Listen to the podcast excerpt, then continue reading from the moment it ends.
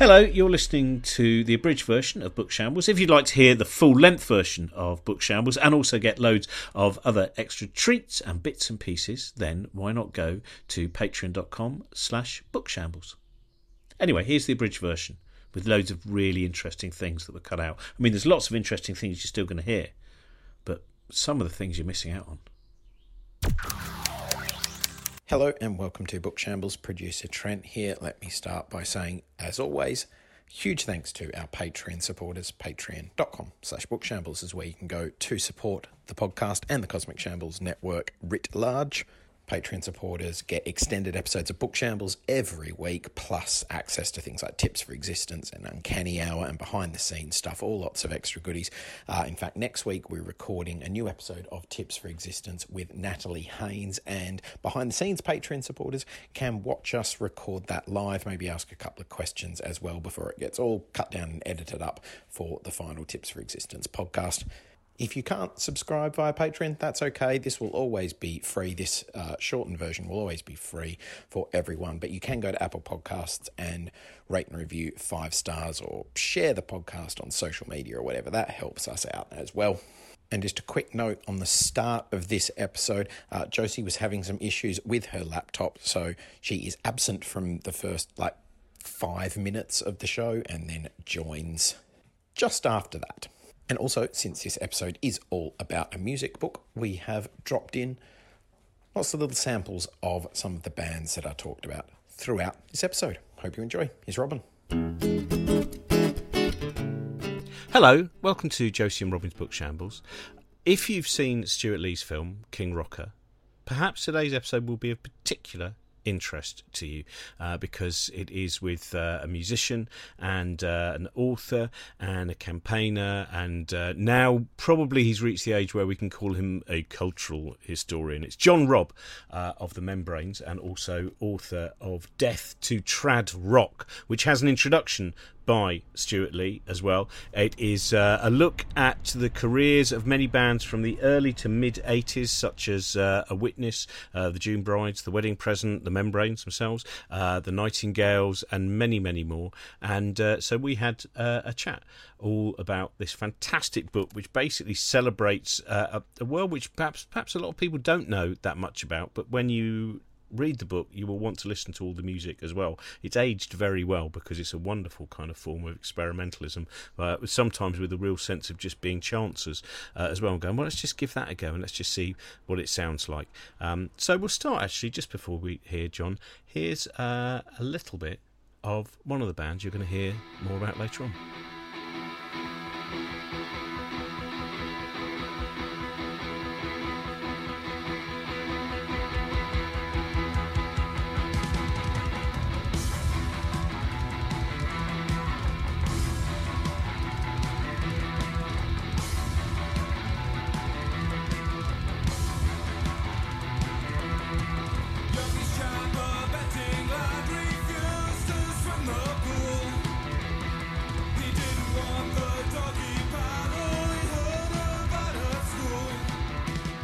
Hello, welcome to Josie Robin's Book Shambles. Hopefully, Josie will be here eventually. We're just waiting for Josie at this very moment now. And uh, it's probably good. I know why she's avoiding it uh, because today's episode is two old men talking about those bands from the 80s that no one remembers and they should have done and they should have bought the records and talking about the C86 compilation tape, which was, or compilation vinyl, which was so important to a small group of people. And because we're joined by uh, John Robb, who's written many things, and today we're going to talk about Death to Trad Rock, which has uh, come back out again now and uh, selling very, very quickly. You ran out of copies, didn't you, John? Yeah, keep uh, reprinting. Why suddenly everybody's interested? So maybe uh, Jones could get interested because it's not so much a niche. Well, it's still pretty niche, but probably not as niche as it was at the time. Because the kind of joke we have with this is the book seems to sold more copies than most of the bands sold records.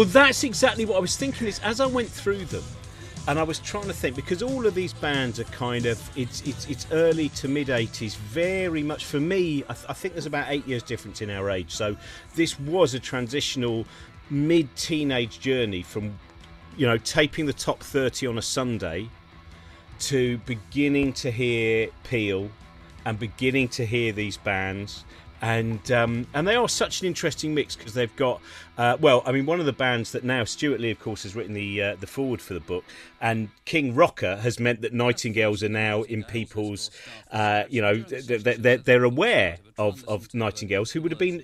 If you knew, I mean, what I love about these bands is they're all bands that if you went to see them, you would know you could talk to anyone in the crowd because you were immediate. There was a link because you were there to see June Brides, uh, Witness, Age of Chance, whoever it might have been.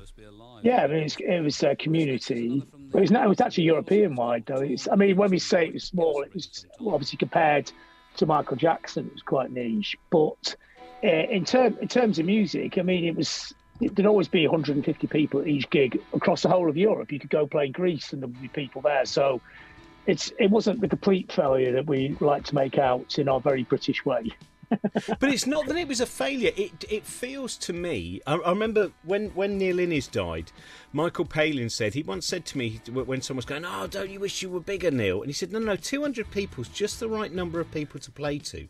And it feels that when and I was going through this the, the book and looking at all those bands, and I thought, yeah, they they were never meant to be in. There's a certain size of room that any larger than that would somehow not be right for everything they represented in the music that they were. Was was the problem because everybody thought that. I mean, I don't think anybody ever got in a band to be in a niche. I think this all those is bands, it.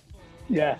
Sorry to jump in. I agree totally. I always think yeah. the mainstream gets what it gets and that anything can be wildly, epically, stadiumly popular if it's given the sort of chance. I think given the and chance. It's been my argument from day one. Yeah, I mean, I mean, I remember uh, right back Nirvana, and I actually did the first interview with Nirvana. At the time, they were considered uh, the worst band that Sub Pop signed, and when they started getting slightly bigger, played. I seen them play to ten people in New York, wow. and people, the record label going, they're going to be really big. This could this could go as big as Sonic Youth, and that was like the, the ceiling. of course, when, when when MTV picked up in the video, the album sold 18 million copies, and I, I think, uh, and, I don't think there's such a thing as difficult music, and I don't think there's such a thing as deliberately difficult music. I just think there's a de- deliberately awkward media that only allows certain things through, and that little thing where it's just a little funnel like that, and everything's on the other side. It's frustrating. I don't think everybody, obviously, not everybody can fit on the other side, but I think a, a little bit of adventure in the gatekeepers is always a good thing. I think the public, the public can listen to a lot wider uh, styles than, than those people ever give credit for. You know, and I've seen it happen over and over again. You know, people given the chance will break through. But I'm not, I'm not saying every band that book would, would, have broken through. But in the end, the cultural impact was was was actually a lot bigger than the record sales. You know. Yeah. It would have been fun if every band in that book had broken through. It would have been exciting, you know. I, I, it must have been very like. What was it like to interview Nirvana when they were not Nirvana well, yet? It was actually quite a good story around that. I spent four days uh, sharing a flat with them in New York City because I wrote for Sounds and nobody ever paid for hotels for Sounds, so you had to stay with the bands, which was hmm. great because I was in a band, so I know the score. You know, you just you, you, sleep. I was sleeping on a kitchen floor, and I was helping them get their gear up and down the steps of this uh, Lower East Side venue, uh, this Lower East Side flat that we're staying in. I've got to know them really well, you know. Whereas if I'd been in a, in a hotel job, I met them for 20 minutes, done the interview, and that would be gone. So in a way, I was already used to that bucket tour thing. You know, I, I toured America in the same way, the same venues they were playing. You know, and you know, going around the crowd saying, "Can anybody put us up? We've only got five dollars left." I mean, it was a glorious adventure, you know, and uh, and I th- they're on the same thing, but they just happened to. Uh, well, I mean, he did write amazing pop songs, but they did they did get the opportunity to play into a lot more people, which is really exciting. Yeah, no, I, I think a, a, sprinkling of the bands in the book have gotten to the mainstream, redundantly invigorated the mainstream, and and also widened the parameters of culture because I think you can widen them as far as you want. You know, it's mm. people, but you know, you, after you do get the odd pretty bizarre record getting in the charts. It's thrilling, isn't it? I mean, the last few years has actually been really good. I mean, I'm not. I know some of these groups are as obstinately awkward as a groups, but it's great to see bands like Fontaines or Idles or Sleaford Mods getting um, getting like top five albums. You know, you do feel like a proud grandparent. well, it's, yeah, this year number one album for Mogwai, you know, mm. Arab Strap, Stewart Lee and Asian Dub Foundation, and number one. And what? But what's the thing that that has changed even more, I think, than before, is so many bands that I see at festivals with a huge crowd, and all of those crowd will go and buy records. And yeah. you look around to where they're going to get played on the radio, and even some of them don't even really get the kind of daytime on Six Music. They'll get the evening on Six Music, and that's the bit that I find most remarkable. Is I remember years ago a friend of mine did a radio production course, and he was in shock. He said, "I've found out that the number of individual songs that get played on commercial radio per month is 80." Yeah, said 80 different yeah. songs, and that's it. That's all the evening. That's the whole thing. I think now with the internet, people could bypass that. I think I think the days when the radio could control the narrative, or anybody could control the narrative, is over. And I think that's really good. There's a democratization of culture. So you, you, you can get like really underground, like drill acts or grime acts who are not going to get anywhere near the charts, but have like massive, masses of listeners. Don't get any radio play, don't get the TV. And I think it opens everything up. And, and, and you know, that happened with probably with Idles to a certain extent. I mean, I don't think they would have been a natural radio band until they got big enough where they couldn't ignore them anymore.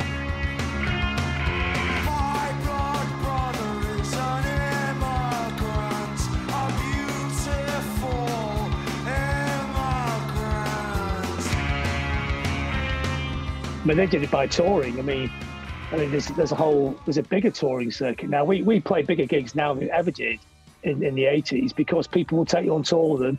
The last tour we did just before the pandemic, we toured around Europe with Mark Lanegan, six weeks. And for Mark, it was this is really I thought I, at first thought he was just making up. He's going, I can't believe I've got to let this I bound this legendary supporter to me. We're going, ha ha ha, that's very polite of you.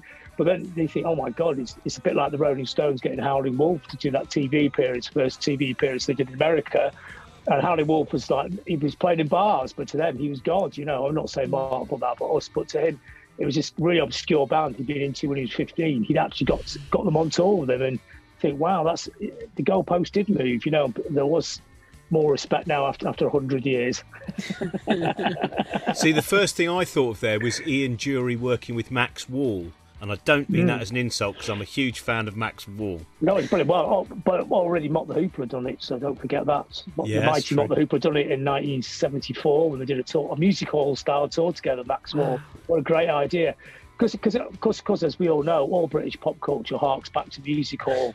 Yeah. And the end of the pier. I'm, I'm for Blackpool. I can totally see that. I mean, I love George Formby, and I can see there's a direct correlation between that and what we do. And it's not in America. America doesn't come from that thing, and all all, Brit- all great British bands, to, to from the Sex Pistols, to the Beatles, and Stones, who even like the weird stuff that we talk about here, ha- does have a certain element of vaudeville about it. Which, which it was so different. I mean, I know it was quite similar to American in a lot of ways, but the differences are really fascinating, aren't they? Yeah, well, the, this sorry. is so tiny, but the um, in the states, my friends don't know the song "Oh, I Do Like to Be Beside the Seaside," and I I feel like it's such a small thing, but it means so much to me. It, but also, in terms of talking about mainstream and uh, and what's allowed in the mainstream, when you look at end of the pier entertainers, you've got proper, experimental, strange, surrealist things, you know, and you've got so many, mm. uh, so much more than people give credit for. Well, yeah, sorry. Oh, surrealism, such a strand of British culture, isn't it? Mm. You know, like some of our most popular comedians, obviously, the late Spike Milligan was a full-on surrealist. Uh, Ted Chippington, who's a massive influence on Stewart Lee, one of the funniest people I've ever, ever seen in my life, and I still think he's one of the funniest people ever. Just, just jokes that don't have endings, jokes that don't have punchlines, but they they they make you feel like the funniest thing ever.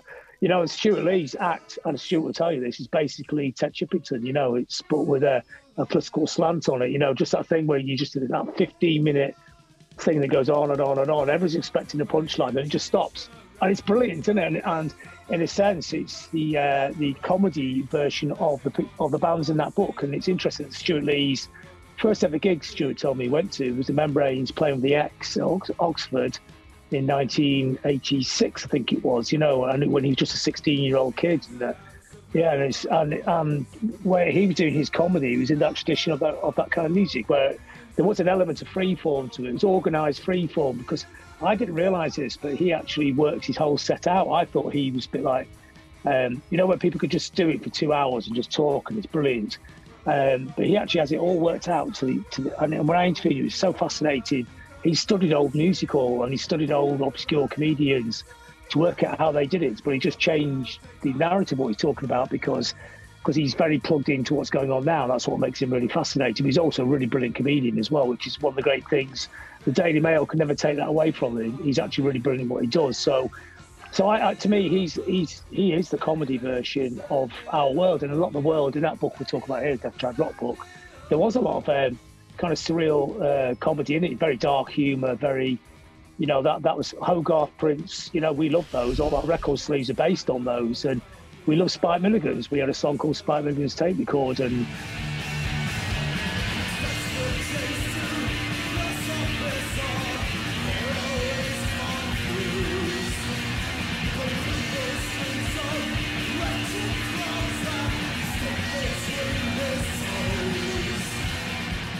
the crossovers in that and the that kind of flow surrealism was in there. But I guess the problem was we made the music surreal as well.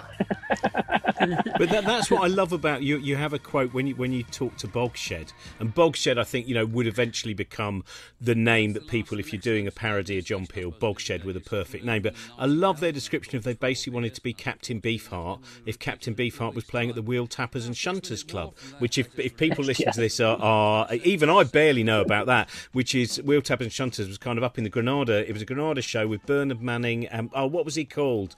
Um, the the uh, guy. Colin Crompton. Yeah, Colin, Colin Crompton, yeah. yeah. Uh, and it was set in a kind of, you know, this idea of you were watching a working men's club and there'd be Cannon and Ball and Roger Whittaker and all this. And it's just an amazing, uh, th- it's a lovely, and then you listen to Bogshed and you go, oh, this makes sense.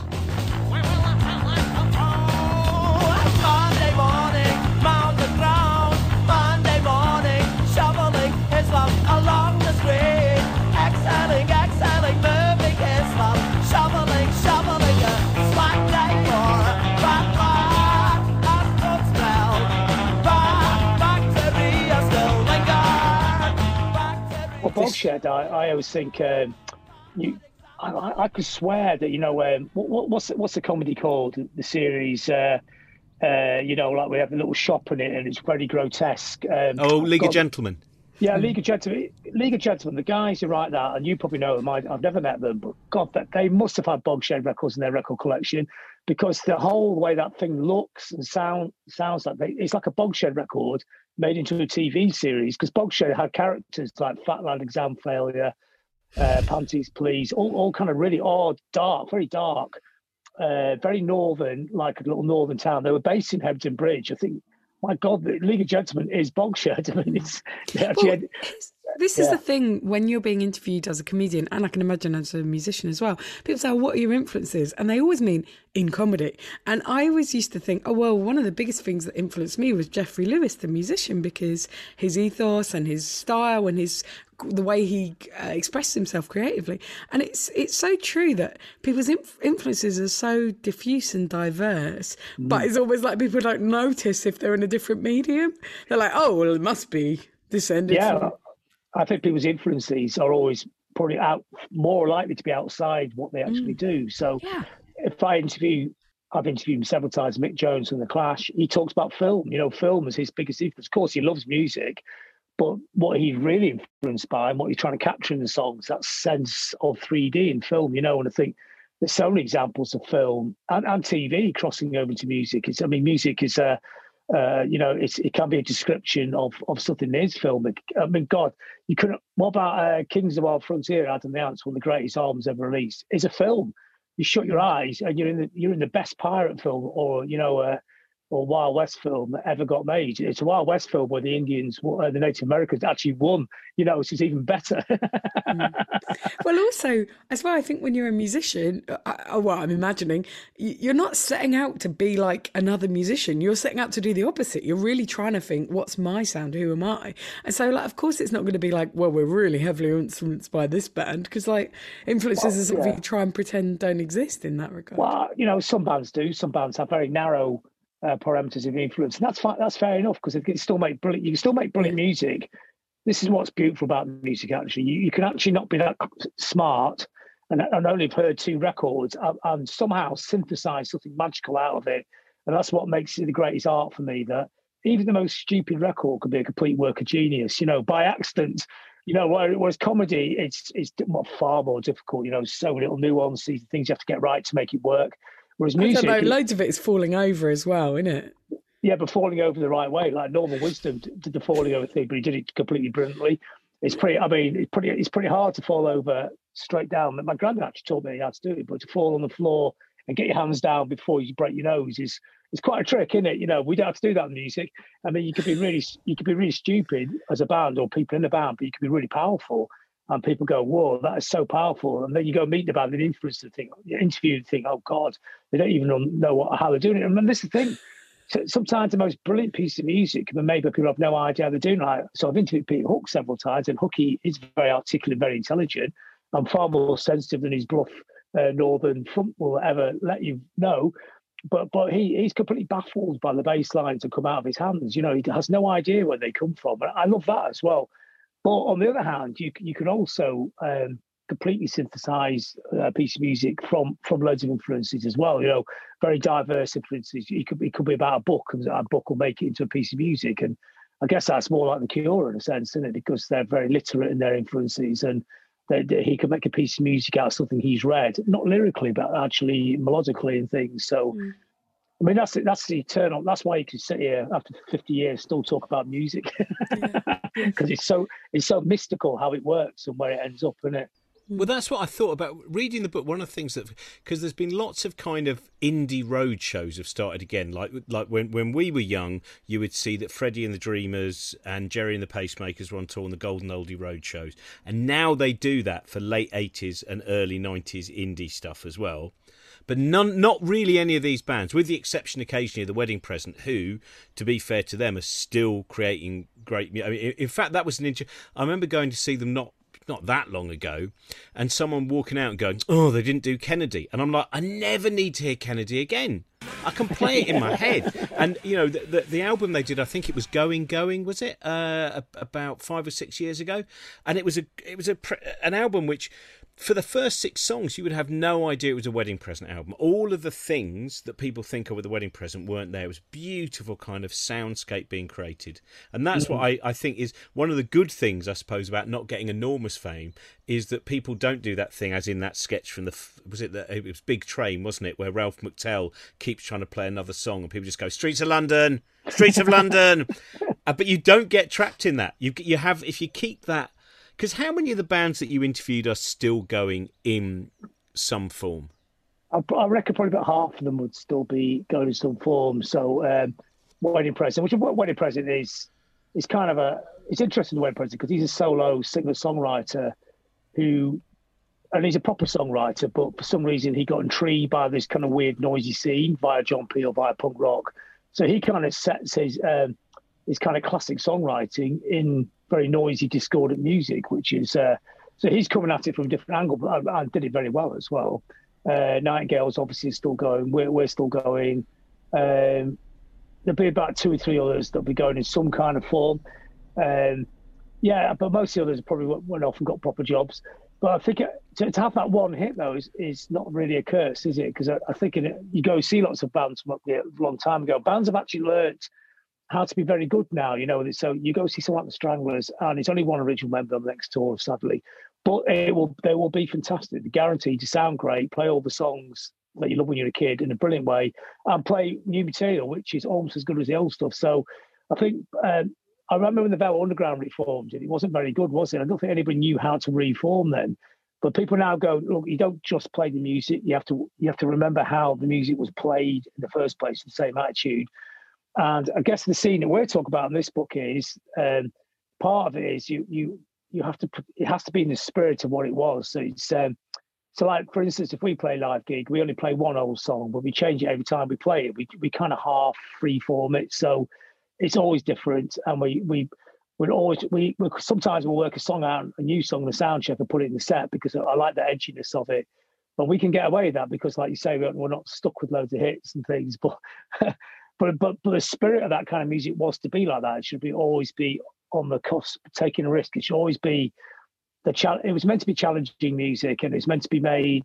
The inspiration of the moment had to be in that music. That doesn't make it better than a, a go to see a pop show where you see somebody like Kylie playing 20 hits in a row. It's just a different way of articulating music. Both are valid.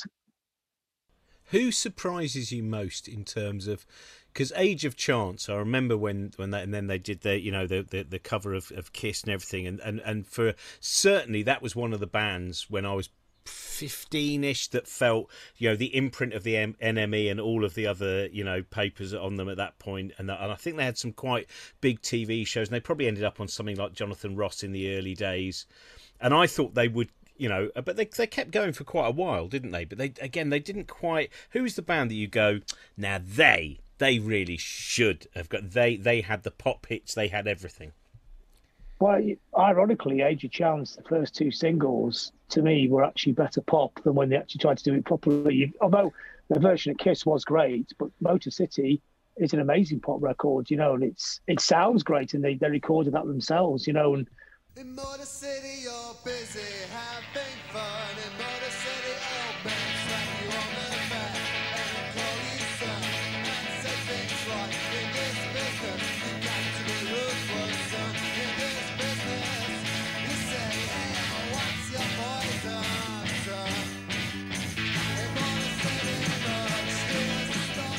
that should have been a, a, classic, you know, of all that kind of scene. That should have been the big pop hit and things, you know. And this, but I, I, you know, I guess my ears are quite stretched. So to me, a lot of those bands don't sound that weird, and well, we could never understand why people thought we were willfully obscure. You know, I, I didn't find what we would. I mean, obviously, if, if you only listen to like completely style of music, it might be difficult. But I thought we could never understand why we were an underground band. But I think most bands are like that. You know, you, mm. you think know, like I was saying initially, you don't you don't spend a year in a rehearsal room writing all this stuff just go out and play to your mates. You know, people.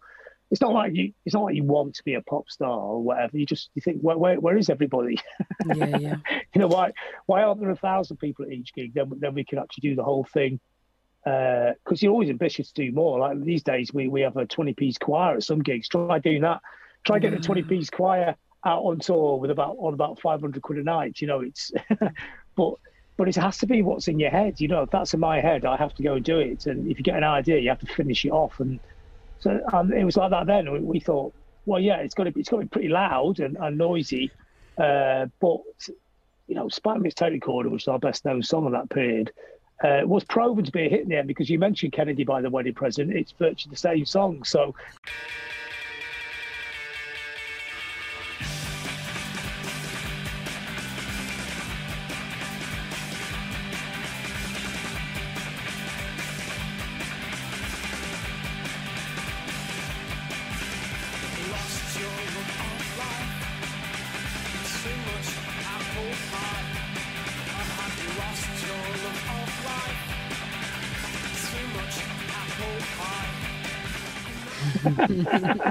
I mean, David, David Gedge will admit that nowadays. If you listen to them back to back, you go, "Whoa."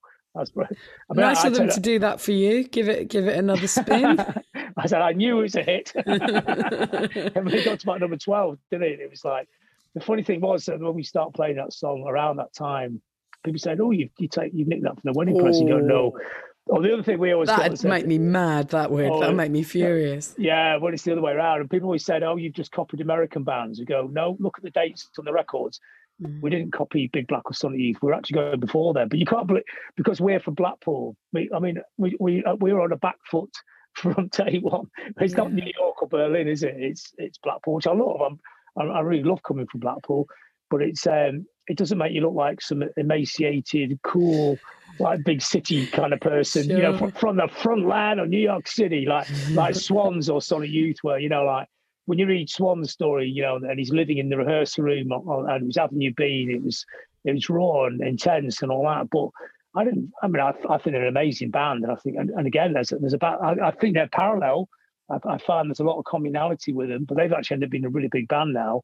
But but it was easier it's an easier sell than coming from Blackpool. Every single review or interview will go on about uh, Blackpool Tower or um, you know, candy floss and stuff like that. And they go, yeah, but I love Blackpool Tower, it's an amazingly ridiculous conceit to build a version of Eiffel Tower three years after the proper one was built in your hometown.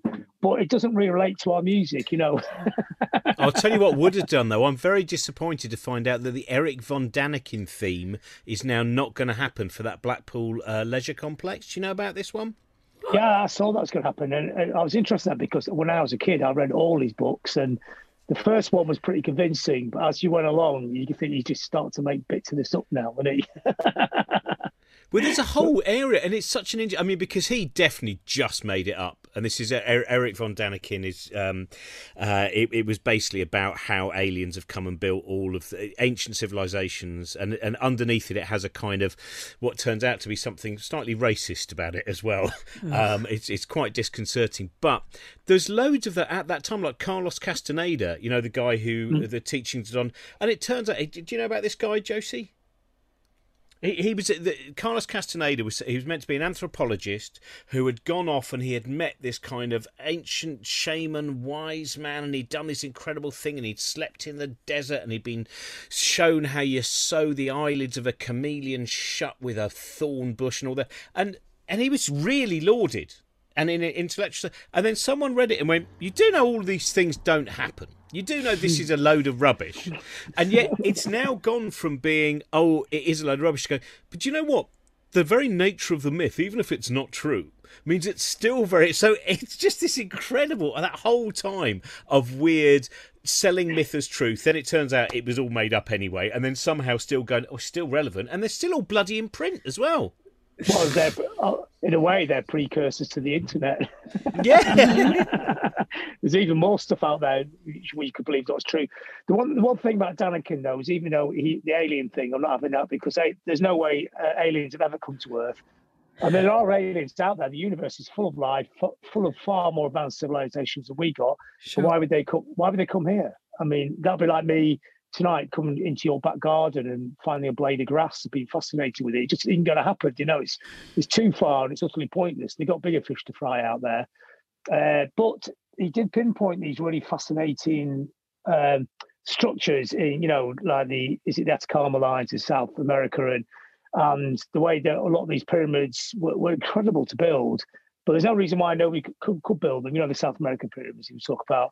Yeah. Uh, because people then, the same as we are now, we had, it's the same brain capacity. They weren't, they weren't backwards people because it was 10,000 years ago. It was just us, you know. Uh, yeah. and, but sometimes, I mean, obviously it was amazing in South America. They could build all the stuff but didn't have, didn't invent a wheel. Isn't that amazing? You know, it just shows that you don't invent everything all at once. You can go really far in one direction and be really stuck back in another.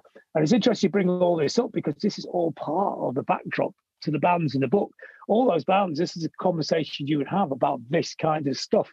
It was it was never it was um, it was not like rock. I mean, of course, there's a rock and roll element to it, but it wasn't that kind of mundane, um, you know, uh, rock and roll lifestyle stuff. It would be like really mad conversations about deep space and aliens and weird civilizations, and then I then and then you on the way from one gig to another, you would stop and go bird spotting or something. It was it was that thing of being interested in everything and somehow squash it into your music.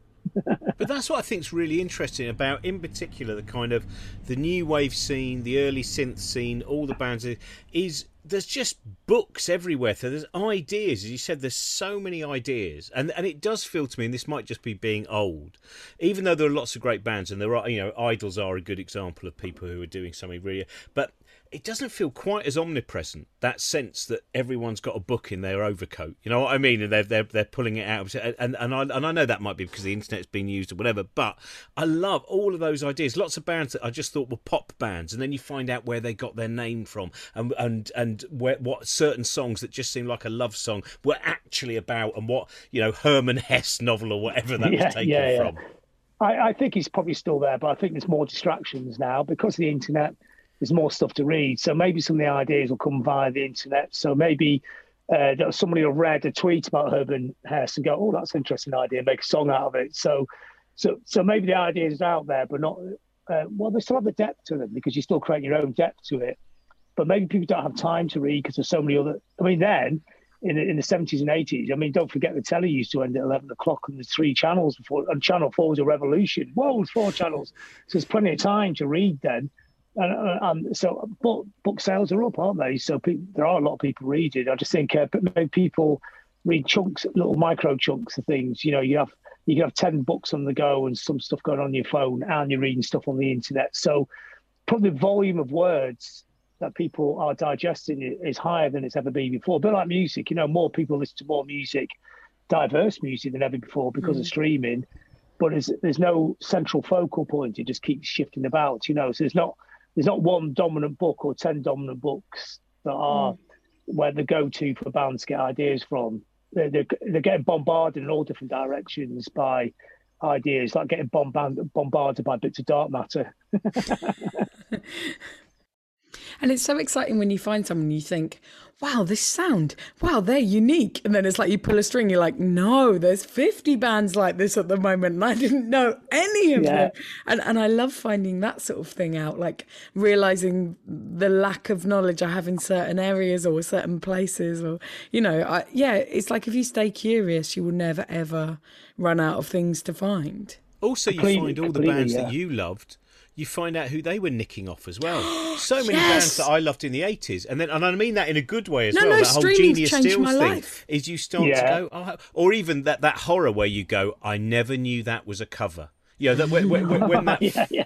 the Fall album before the Fall, that that compilation of all those bands that you know, the original band that did Mr. Pharmacist and all that stuff, and it was just like it, it was a, and then that leads you back and back and back, and then still takes you forward as well but it's completely brilliant because it shows that yeah, I mean, creating the melody and the words, of course, it's amazing. But sometimes it's just the way something is played can make the difference. You know, so sometimes a cover can be better than the original. You know, because or maybe it's more in tune with a way you listen to music personally. You know, I, I, I don't think anything has to be totally original to be brilliant either. It could just be brilliant. You know, it could, it could be a feel, the vibration of it, or emotion that's in there, and it doesn't matter if it's if it's a lift. You know, I think there's too much uh, people are too bothered about that. I mean, yeah, I mean, talk again in the context of this book. I mean, it, probably most bands that book were bending over backwards to come up with something that's completely original. You know, if anything remotely sounded like something you'd ever heard before, you just throw it out and try and make something else up. Probably to the detriment because he ended up with something that it was like it's like trying to use language with, with completely made up letters in it. People go, yeah, I, I, like the spirit of that, but I can't understand a word of it. It's, it's all like gobbledygook. And, but but no, so, so sometimes um, it's good to use the road that's already signposted, but you make your version of it. You know, find your own direction from. Because I mean, Nirvana weren't incredibly original, but as soon as you started singing, you you felt it. It felt like something very powerful that's got on there, very spiritual and, and emotional. You know. Mm. It's weird because I remember first hearing "Smells Like Teen Spirit," having listened and you know had Bleach and stuff like that, and I remember thinking, and me and my two mates who both had the first album went, "God, this just sounds like a Pixies song. This is a bit weird." It's so, and now it doesn't sound like a Pixies song, but when we yeah, first yeah. got that, when we you went down cool so long ago, it was Woolworths, you know, well, and we played uh, it. Well, it's nicked off Boston, isn't it? More than a feeling.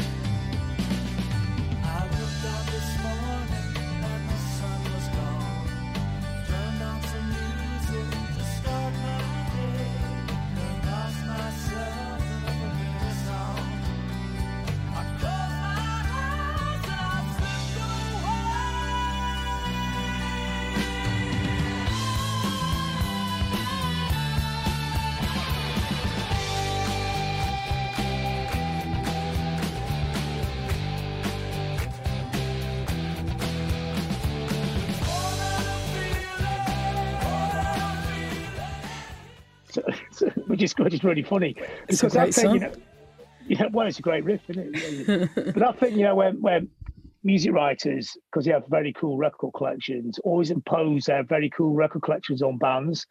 But because I'm in both camps, because I write about music and I play music, I know that most musicians don't listen to cool records because they just listen to anything that kind of intrigues them. They listen to it. So I mean, yeah, fair enough. Nirvana were influenced by Pixies, but they could just as easily uh, have no interest in Pixies at all, you know. And mm. their record, and because the song did come from Boston, and most people go, "Oh no, that's appalling! How could they copy that?" It's, you know, that the idea of guilty pleasures, which is a ridiculous idea, and funny but ridiculous, doesn't exist in music musician world. Musicians will listen to a piece of music that could be ostensibly totally uncool, whatever that means, but but love the bass line and go, I'm going to nick that bass line because no no one knows where that came from. and there, there's no there's no low or high cool, you know, when when people create music, you know, the stuff that people talk about in music musician world is completely different. And and I think the trouble is the the story of music has got narrowed down more and more narrow the way it's told and there's only certain bands you can mix to liking, and only certain bands are, you know, the three great influences or whatever. Nothing else is influential. It's not like that at all. You know, once you're in the rehearsal room, it's it's pretty chaotic the music taste. I mean, do mm. you find that it seems to me that there's in, in terms of kind of the dogmatism of which bands you're allowed to be into uh, doesn't really exist now because I think in the 80s and in the 70s there were mm-hmm. specific, you know, I mean, in fact, there was quite a bit in the press the other day about, you know, the Cure versus the Smiths and these other kind of preposterous things. But there was, there was this kind of, you know, were you a goth? Were you into, you know, or, or was it kind of Midlands, you know, metal or what was your thing? And now it's a lot more eclectic, I think. Yeah, it's it's kind of weird. It's interesting because music taste is really eclectic, but there's still people, older people say there's no youth tribes anymore, but there is. They're just different ones. But music doesn't define a tribe as much. So you will on Instagram, you'll get goth influencers who don't listen to music, but they like the style and the clothes and the the aura of it, the background of it, and it does make for great Instagram photos. But they might, they might, the, the music they may like may be uh, modern electronic dance music, which is not even dark. You know, it's just they like they like the outfits and the and it's mm. the music's got detached from the cult from the surrounding culture, which I think is cool. It's interesting because every generation should have its own rules of culture anyway. Why should people say, "Oh, look, well, why don't they do like we did?" Well, well, you didn't do what your mum and dad did. Why? Mm. Why should they? Why should they relate to those kind of ways? And it wasn't much fun in 1980 when there was like 10 youth tribes all fighting each other, having proper fights. You know, you got beaten up for a certain look. You think, well, what's that about? You know, what's it got to do with you? What pair of socks have got on?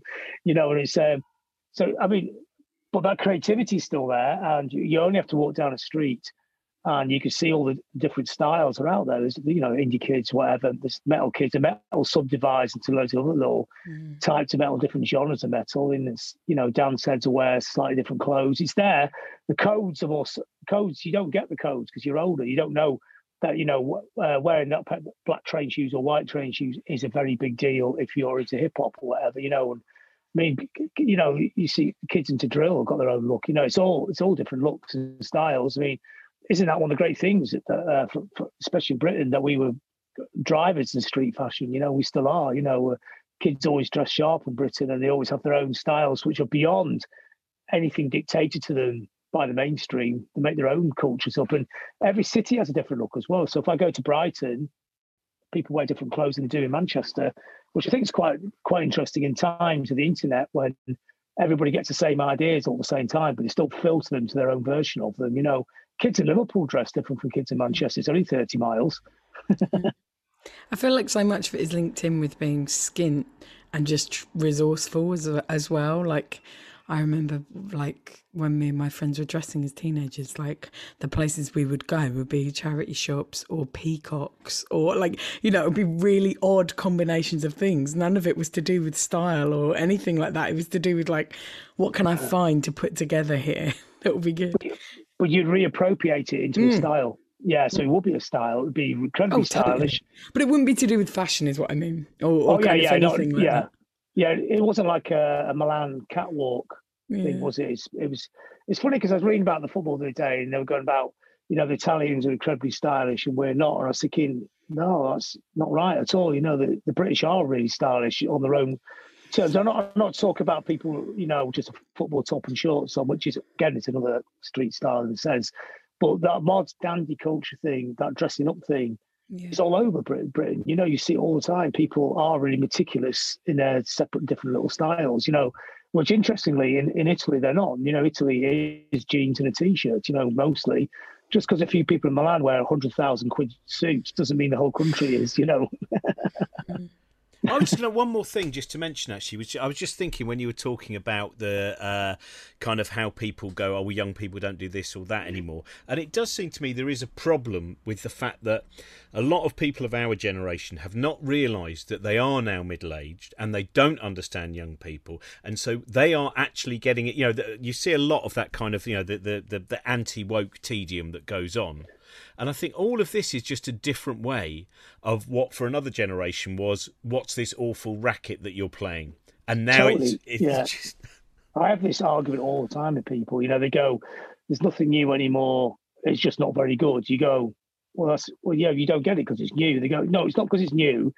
It's just rubbish. There's going to be can't hear the words. What do you mean you can't hear the words? You just, that's what your mum and dad said about your punk records, you know, and it's, everyone gets really set in their own little world. So, which, which is what, what they should say is, I love that stuff I grew up with. I don't really get what's going on nowadays, but they have their own thing. Good on them. Well, being a perfect answer. No one, no one's expecting you to, to continue to be into it. But um, but given the courtesy, don't be so so sodding patronising about it all the time. You know, the culture didn't stop just because you got to twenty seven. You know, people's dress codes didn't uh, didn't stay just like yours you know, it, would be ridiculous. So you can imagine in the, in the punk era, which which you just missed because you're younger than me, but the idea that 60 uh, year olds were telling you what to listen to would be completely laughable. You know, like, oh, they're experts on pop culture all of a sudden, are they? I mean, these people weren't even around for the Beatles or Elvis, you know, so the timelines are massive, aren't they? But if they, if they turned up and they got it, or they said, look, it's not for me, but I respect, I it's great that you're doing it, those are two really valid answers. And there's, there's, you know, the flip side of that coin is there's, absolutely nothing wrong. In fact, it's totally cool if you meet people even older than I am who are totally turned by culture. Uh, the wonderful Bruce Mitchell in Manchester, who's 82 now, who's a drummer in the Durutti column. He, you speak to Bruce and he's telling you about the new bands and he knows what's good. And he'll tell you about the pre rock and roll world of Manchester, trad jazz and the, and the pubs he went in. It's like, what a fascinating character. But he's he's he's a hipster. The original meaning term, he's always hip, and that's what hipster originally meant, isn't it? See, hipster's another sneer word, isn't it? Because hipster is just um, shorthand for young people with funny haircuts. You know, but like we all were when we were younger, and probably like we are now as we're older. But you know, it's just people go, oh, look at their stupid clothes. Uh, yes, that's what's meant to be going on here. They're not meant to be dressing like you. They're just that's their codes, and if they want to like you know people slagged off Idles for go look at their trousers at half mast. Well, yeah, but that's their that's their style. And they worked it out absolutely perfectly. They look, they walk in a room and you think, yep, they're up to something. You know, they've got something going on. You know, and that's all the best bands like that, aren't they? It's like a it's like a 3D cartoon, and it? it's uh, you just know they've got something, and it's it's the clothes, the music, the actually the style, the way they walk this go on stage plug in and the sound they make is exactly what you knew it was going to be just from looking at them. I knew what punk bands sounded like in 1976 from looking at the pictures in the music papers because you couldn't hear the records. But I thought, oh God, I know this is going to sound amazing. It's going to be really linear and fast. You could just imagine it in your head. And I like that. I love that idea. Yeah. Death to Trad Rock Rock is fantastic because also if you if you weren't around at the time, I really promise you you will love listening to these bands because they've aged very well. I, I, I think because they're not because they weren't fashionable and because the, the, synths they are using, if they are ever using them, are frankly distorted in various different ways, it still works in 2021. I love it if people read the book and listen to the music as they're reading the chapters. It's all done different. Each band gets its own chapter. I think it, and I've told people to do this, but just listen to the music. It's online. You can listen to it while you're reading the chapter because it really does give you the full experience. Yeah. yeah, no, it was a joy. I did, I did that listening to. Uh, yeah, fantastic. Uh, Cherry Red Books, uh, Death to Trad Rock. Thank you so much, John. It's nice to talk to you. See you later. Thank you. Thank you very much for listening. Thank you very much to our producer, Trent Burton. Uh, thank you to everyone who supports us via Patreon. That's how we're able to keep making these things. Uh, as you, as you will see, things are still not really quite opening up in uh, in the live world. Uh, fortunately, I'm beginning to do some gigs when I'm not back in uh, isolation. But if you can support us, uh, that is fantastic. It's patreon.com slash bookshambles, and that will allow you to also hear longer episodes of Bookshambles, And we will also have some more episodes Book Shambles, which you can actually watch um, being recorded and things like that. But uh, your support, if you are able to support us, is uh, um, both something we're very grateful for and something that we need a little bit as well. So thank you very much. And it also means we don't do loads and loads of plugging all the time, and you don't have to hear adverts, you don't have to hear us pretending to like a bank or something like that. Thank you. This podcast is part of the Cosmic Shambles Network. Josie Robin's Book Shambles was produced by Trent Burton of Trunkman Productions.